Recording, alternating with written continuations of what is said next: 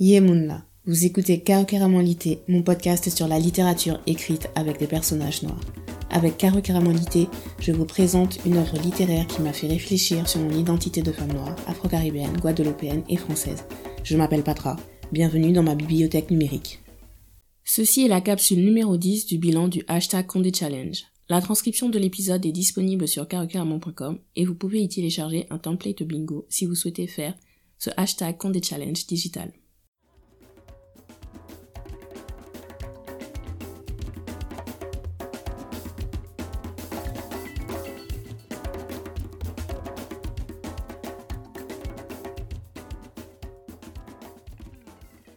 La migration des cœurs, 1995.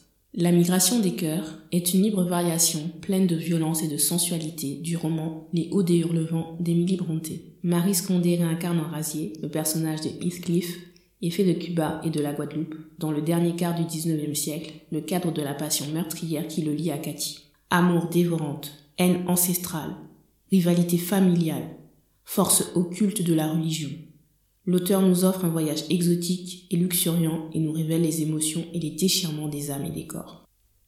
Le voyage exotique, franchement, c'était de trop, je vois pas pourquoi. Mais bon, enfin si, on sait pourquoi. Je ne vais pas vous mentir, dans ma vingtaine, j'ai lu toute la bibliographie des Sœurs Brontë. Je sais que j'ai apprécié mes lectures, la description de la société anglaise du 19e siècle et tout ça, mais ça ne m'a pas fait vibrer à part Jane Eyre de Charlotte Brontë. Mais je pense que c'est juste parce que euh, j'ai un penchant pour euh, les personnages féminins solitaires, mais qui ont quand même euh, une force de caractère. Tout ça pour vous dire que je n'ai pas d'éléments de comparaison pour voir ce que Marie Scondé a gardé ou retiré dans son roman par rapport au haut des hurlevents, mais dans la migration des cœurs, on voit la force culturelle de la Caraïbe. Et on voit que nos récits peuvent se suffire à eux-mêmes, parce que les personnages voyagent entre la Guadeloupe, Cuba et la Dominique, et euh, du coup, on découvre les différentes cultures. Le personnage de Razier n'est ni un basique, ni un médiocre, mais il est victime des circonstances. Il n'a jamais été aimé comme il veut être aimé, alors il passe du côté obscur de la force. Son niveau de toxicité est du haut niveau quand même, hein. Et encore une fois, Marie Scondé nous le présente à la base comme un amour sincère. C'est euh, et en fait c'est mon stéréotype, euh, c'est mon cliché préféré euh, dans la romance. Ce sont les deux amis d'enfance qui tombent amoureux l'un de l'autre en grandissant. Mais là, dans la migration des cœurs, ils sont de classes sociales différentes, ils sont de classes raciales différentes aussi apparemment. Donc il y a tout ça qui rentre en compte. De mémoire, ce n'est jamais dit clairement, mais pour moi, Razier est indo-guadeloupéen.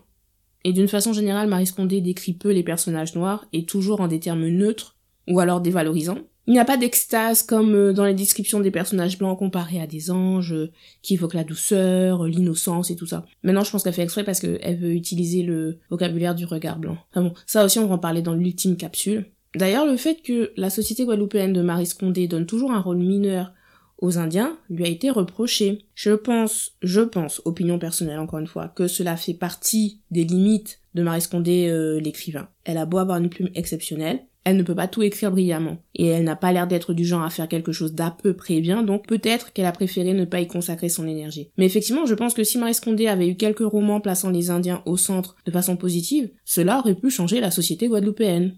Ce n'est pas que je lui donne un pouvoir exceptionnel, hein, mais ses choix de thèmes, de personnages et son niveau d'écriture, c'est du niveau à avoir un impact sur la culture populaire. C'est un fait, il faut juste l'accepter. Mais je digresse encore.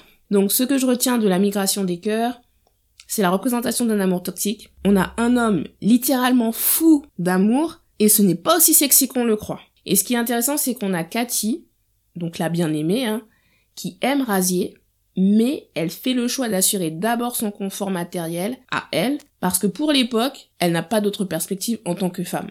Enfin, en tant que femme, et c'est pas une blanche. Donc, euh, elle sait où est sa place et elle joue avec les cartes qu'elle a. Le titre hashtag Caribbean est Peut-être un jour de Manuela Pioche. J'utilise beaucoup Manuela Pioche parce que c'était une grande chanteuse populaire de l'époque. Marie Scondé a l'occasion d'en parler dans ses romans. Comme je vous ai dit, Florence Napri a monté le spectacle dans la peau de Mano pour lui rendre hommage. Et je veux aussi garder une trace d'elle dans le podcast.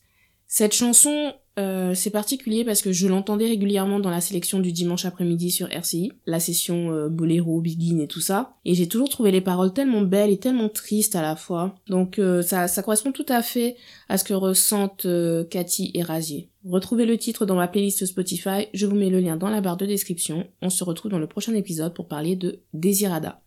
Merci d'avoir écouté cet épisode. Pour soutenir le podcast, vous pouvez lui donner 5 étoiles sur la plateforme de streaming où vous l'écoutez. Pour suivre l'actualité de Carocaramon, abonnez-vous à la newsletter et vous pouvez me suivre sur Instagram et Twitter, carocaramon.